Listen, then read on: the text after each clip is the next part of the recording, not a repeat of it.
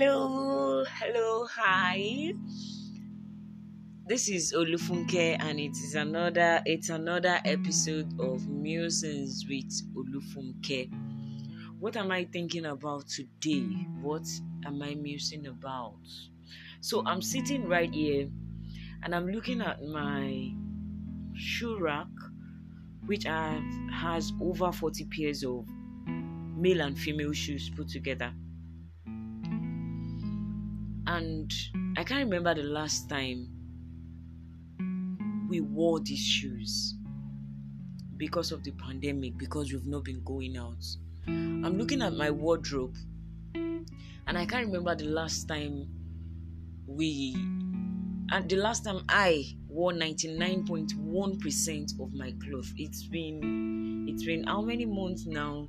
It's been close to three months now because we've not been able to go out because we've been locked in.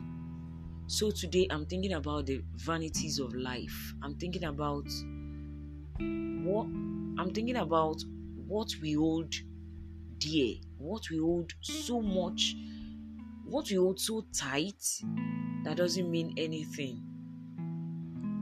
For a for a while back, life seemed to have come to a standstill were all grounded.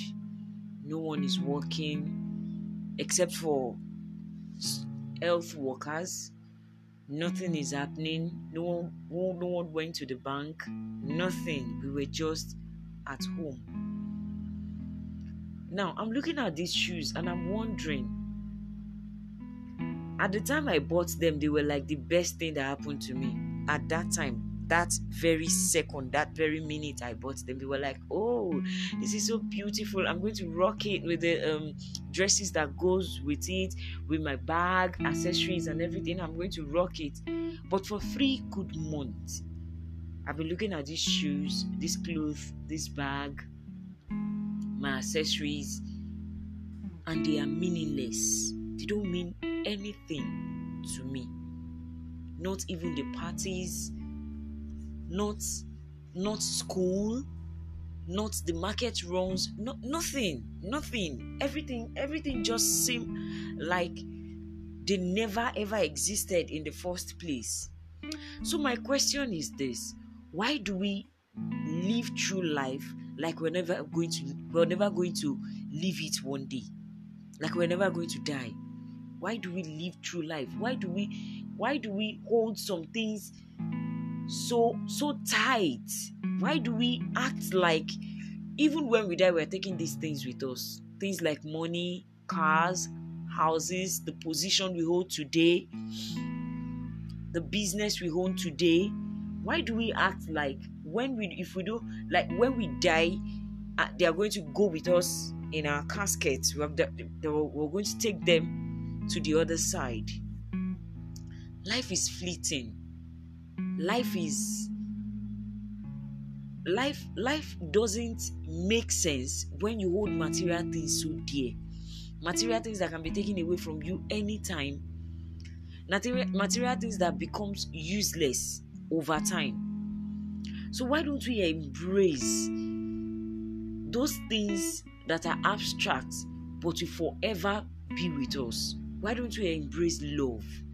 Why don't we embrace charity why don't we embrace service to humanity?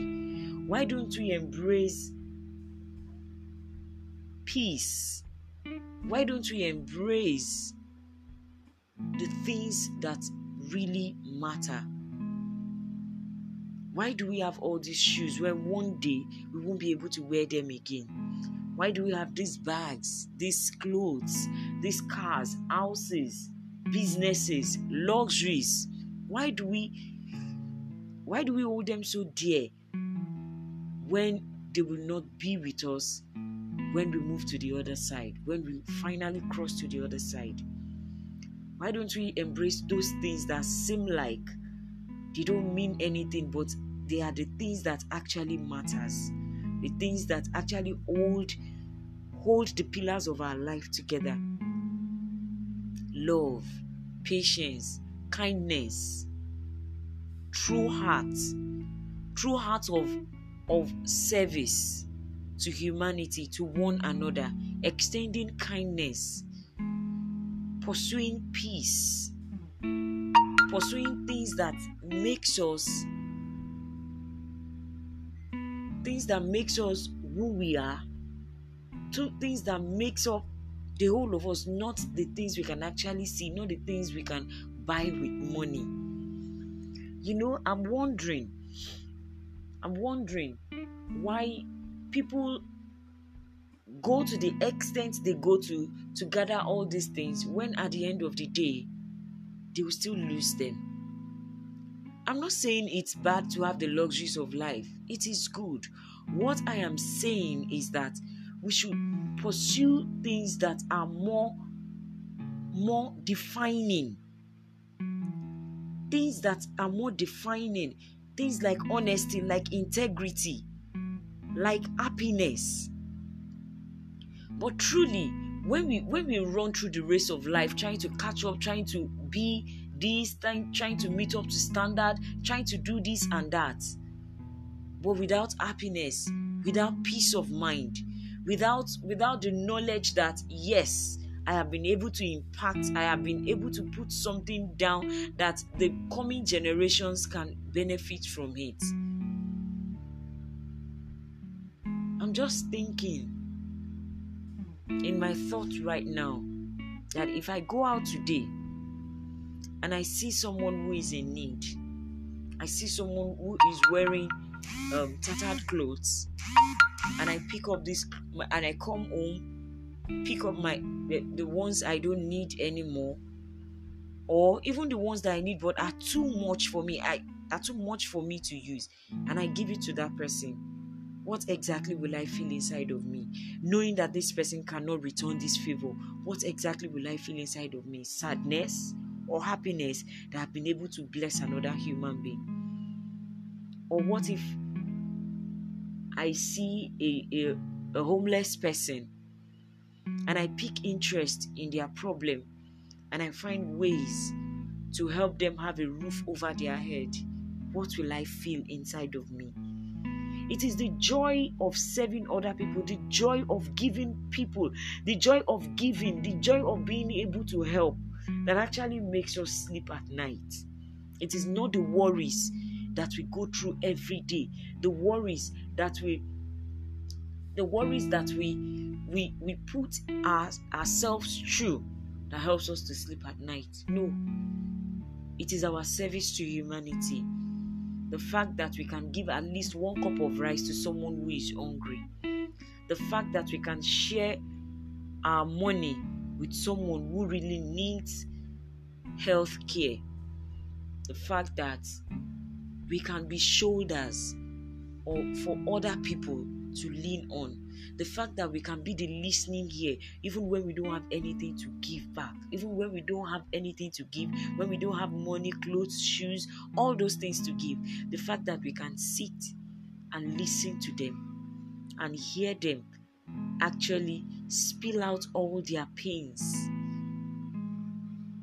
even when we don't have anything to offer them, even when we don't have the least of all the advice or ways to make them better. The fact that we can sit and listen, that we're not in a hurry to get our next job or to get our business done.